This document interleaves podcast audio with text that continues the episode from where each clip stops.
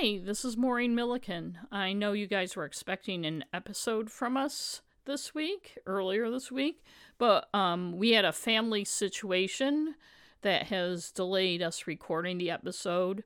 No, no one was murdered, but it was a little unnerving. Everything's okay now, but hopefully we'll have an episode up sometime in the next two weeks, and then we'll be back on schedule. We appreciate you sticking with us, particularly our Patreon supporters who we know expect some bang for their buck. And I know if you don't have us to listen to, you might just be sitting there staring at the wall until we come back. So with that in mind, I wanted to give you some quick recommendations based on stuff I've watched and listened to recently. You know, Becky isn't here, so I'm just taking over. She can get back at me for it when we do our episode, okay? I'm currently listening to Bob Odenkirk's audiobook, his memoir. It's called Comedy, Comedy, Comedy, Drama. And as you may recall, I don't really listen to audiobooks that much.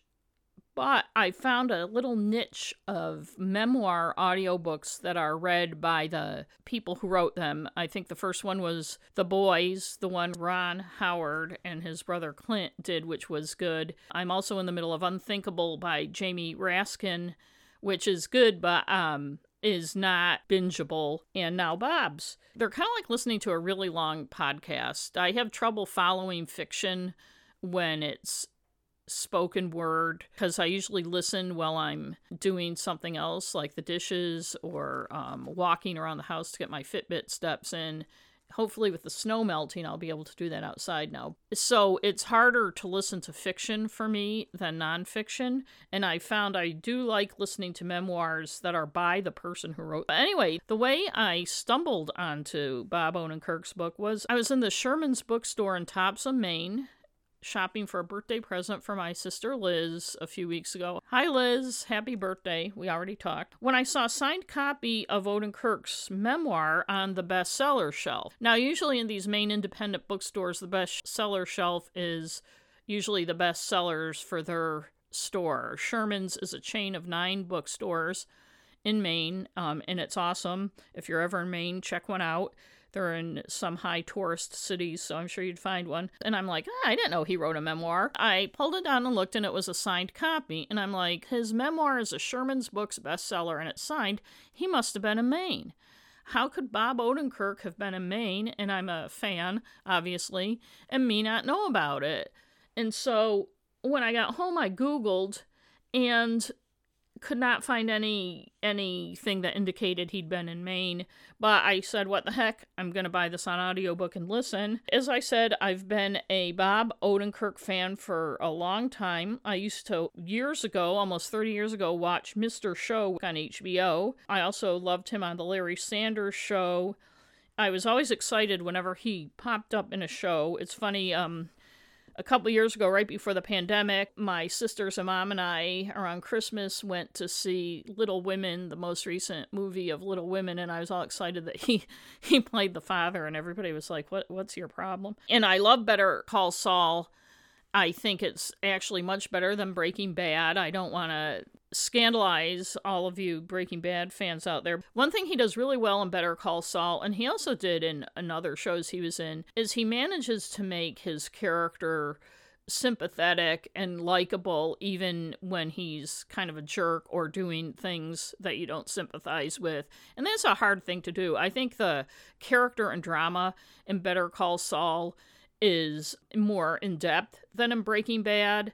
And it's definitely worth watching if you haven't watched it yet. It's on Netflix. In his memoir, he does have some negative things to say, but he does it in a way, which I think is good. I think you shouldn't just be blowing sunshine up people's ass if you're going to write a memoir and you're a celebrity. He has a way of being able to say what's negative about people without just rallying against them or being gratuitous. For instance, the stuff he says about Lorne Michaels, the producer of Saturday Night Live, is everything you ever thought about Lorne Michaels negatively. He also has a lot of interesting things to say about the process and comedy and what he feels comedy is and people's approach to it. And I find that kind of thing interesting. So It's a book and or audiobook that I recommend. Another thing I've enjoyed recently is the Bridget Everett show on H B O, Somebody Somewhere. It's not slapstick comedy or anything. I can see how it wouldn't be to everybody's taste.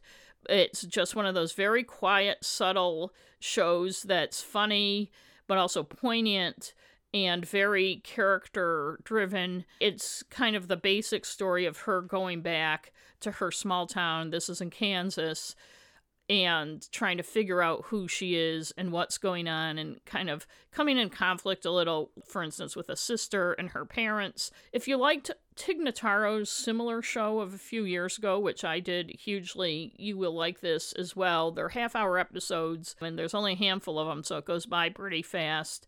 But I think that um, a lot of people may not have heard about it, but would enjoy it. And it also highly passes the Bechdel Milliken test. And if you don't know what that is, I won't go into a big thing I describe on our website. The Bechdel test is a movie, a book, or anything else. If it passes the Bechdel test, it has a conversation between two women that's not about a man. And if you think, well, yeah, so do a lot of things. It's surprising because ever since I heard about this a few months ago, I've been testing everything I watch and read, and you'd be astounded by how few things have conversations between two women that are about something other than a man. And then Becky and I added on our website a bunch of other things. You can go and check it out. But kind of related to that, one thing I really enjoyed, and I binged on Hulu right before they took it off, so I'm not sure if it's available anymore, originally by the B B C, was Staged with David Tennant and Michael Sheen, and the premise is that they're playing themselves, the usual kind of exaggerated versions of people who, when people play themselves on shows like this.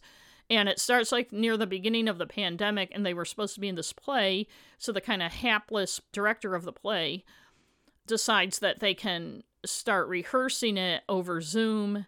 Then when the pandemic lifts, they'll be ready to stage a play, and everybody else will be scrambling too, and they'll be... But it's funny, it's a lot about the relationship between the two men. A lot of it takes place, you know, in a Zoom kind of construct, but there is other stuff that doesn't.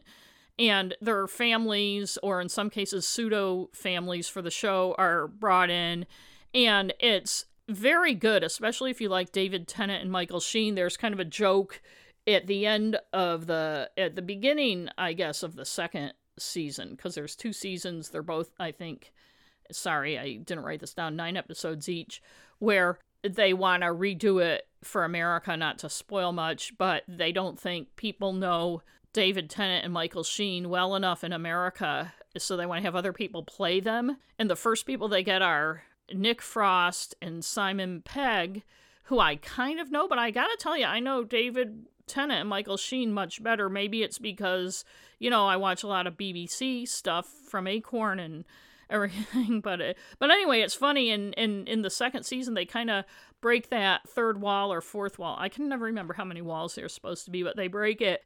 And at first I'm like, wait, am I watching like a little special about this show? But then it's, there's a very funny bit with Michael Palin from Monty Python, it kind of shitting all over them. So the second season actually devolves into this. It's hilarious, but you have to watch it from the beginning. It, but back to the Bechdel test, there's a part late in the second season where David's wife and Michael's wife are on Zoom talking about where, if they could go anywhere in the world, where they would go. And like David's in the background going, Georgia, Georgia, like calling his wife. And one of them goes, do you know about the Bechdel test? And then she explains what the Bechdel test is.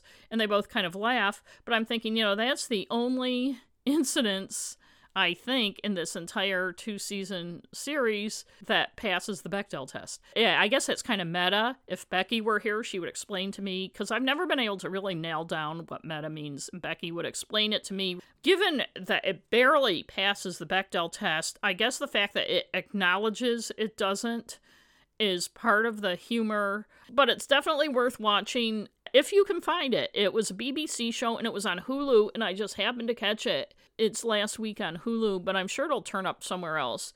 Let's see what else. Becky was reading a Leanne Moriarty book that she told me was wicked good and better than the other ones. I can't remember the title, and she's not here. to say what it is. But if you're looking for a good read, anything by Leanne Moriarty is good.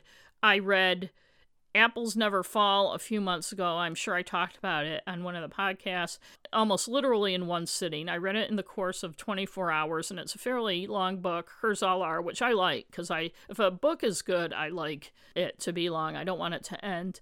So anything by her is good, and when Becky's on again, she can tell you what the title of that one was. Speaking of books and stuff, while listening to Bob Odenkirk's audiobook, he talks a lot about Janine Garofalo, who I've always been a big fan of and related to and thought was funny. I was just reading an article, an old article from New York Magazine last night that was written in nineteen ninety-five at the time that she had been on Saturday Night Live, talking about Saturday Night Live. And I, and you guys, I this may be too, like, old and um, esoteric for you, but she only was on there for half a season, then quit because they were just brutal to her. There's a lot of misogyny. You know, they wondered why it wasn't funny back then, not that it's funny now. You know, when when it's dominated by white men of a certain education level, like they, most of them went to Ivy League schools and stuff, the only humor they see is their own. And if they block out everyone else, they're going to be very limited in reaching their audience and in being funny. Kind of like the Supreme Court without the funny part, the Constitution part, you know, keeping keeping people of color and women off. You know, I know that's probably a... a struggling metaphor, but I was thinking the same thing. But anyway, so I was thinking about Janine Garofalo. As you know, and I can say this without the eye rolls because Becky isn't here to do it, I'm also a mystery writer. I've written a th- three-book series set in Maine, Cold Hard News, No News is Bad News, and Bad News Travels Fast. And one thing people ask me, you know, I do these author things and everything, a question that people love to ask is, if your book were made into a movie, although now it's more Netflix series, people say, instead of movie, who would play the leads? And it's a question I really don't like that much because as an author, I feel that people's imaginations are very strong, and I'm not one of those people who heavily describes characters. I give a few hints here and there because I think readers do better when their imaginations can fill in what people look like, rather than if I force them to see somebody looking like, you know, I have very specific ideas of what my characters look like, but to me, they're real people. I'm not basing them on movie stars or anybody else I know looks-wise. The main characters, in the case of my books, Bernadette, Bernie O'Day, and the police chief, Pete, are real people to me who look a certain way. So usually when people ask me that, I say I explain all that, only a little more articulately, and then I say, the bigger question is, who would you have them play in a movie? That said, I've always felt, the only person I've always thought, yeah, she could play Bernadette, Bernie O'Day, is Janine Garofalo. I think she'd be perfect. First of all, she's half Irish and half Italian, not that that matters, but so is Bernie. So is me, um, by the way. But she also has the right look, the right attitude, the right persona for it. So if that were ever to happen, my lips to God's ears, that um, my books were to be made into a series, I would say, even even though my character is in her forties and Janine by now is in her fifties, I, you know, who? Why do they have to be a certain age? Why can't they be in their fifties? There's nothing specific about them, the characters in my books, that says they have to be in their forties. So anyway, Janine, if you're listening, you can check out my books, Cold Hard News, No News is Bad News, and Bad News Travels Fast. They're on our website, Crime and Stuff Online, as well as my website, Maureen Milliken dot com, and of course on Amazon and bookstores, selected bookstores. And if any of you know Janine, you might want to put in a word for me and tell her, hey, check this out. This could be a great project for you. And seriously, I've heard they're looking for projects like this on streaming services. So why not me, right? And see, now he, here's where I need Becky to break in and say something sarcastic. So just imagine her saying something sarcastic. But also, while I have the floor here, if any of you are looking for something to read, you might want to check them out. See how everything goes to hell when Becky isn't here. I promise you things will be back to normal, whatever that is, when our next episode comes up, which as I said, should be no later than a couple weeks and maybe sooner. We'll talk more then. So thanks for sticking with us. Hang in there, and we will be back soon. Okay,